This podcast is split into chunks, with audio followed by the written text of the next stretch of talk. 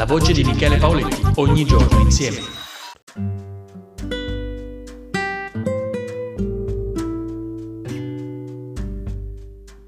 Non date retta alle pseudo-associazioni che sono spin-off della politica e che appendono immagini in città della passera pelosa e delle ascelle non rasate per inculcarvi che la libertà della donna passa per la non depilazione.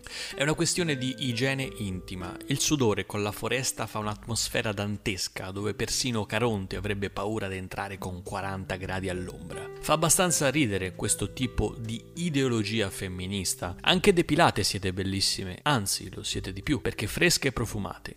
Il sudore, infatti, che si imprigiona nella peluria, tende ad emanare cattivo odore.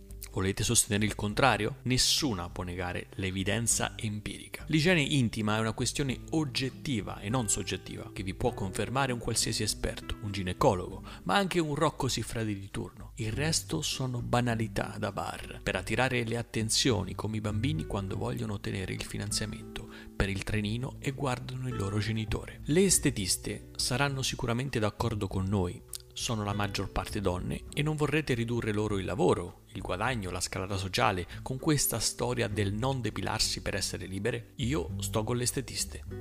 La ricerca del dissing, della provocazione, è un modo noto per autopromuoversi, generando botta e risposta. Tecnica sempre in auge e funzionante quella di stigare l'altro a parlare di te, con l'appoggio dei giornali che non vedono l'ora. Comunque sia, il non radersi non serve ad andare contro al patriarcato, al maschilismo, ma contro irritazioni intime ed infiammazioni, oltre che ad andare contro al proprio partner, che potrebbe essere addirittura anche una donna. Ora vi faccio un esempio. Prendete un gelato ed iniziate a leccarlo. Buono, no? Ora prendete lo stesso identico gelato con gli stessi gusti, riempitelo di peli sudati e leccatelo. Capito il concetto? Serve un disegnino?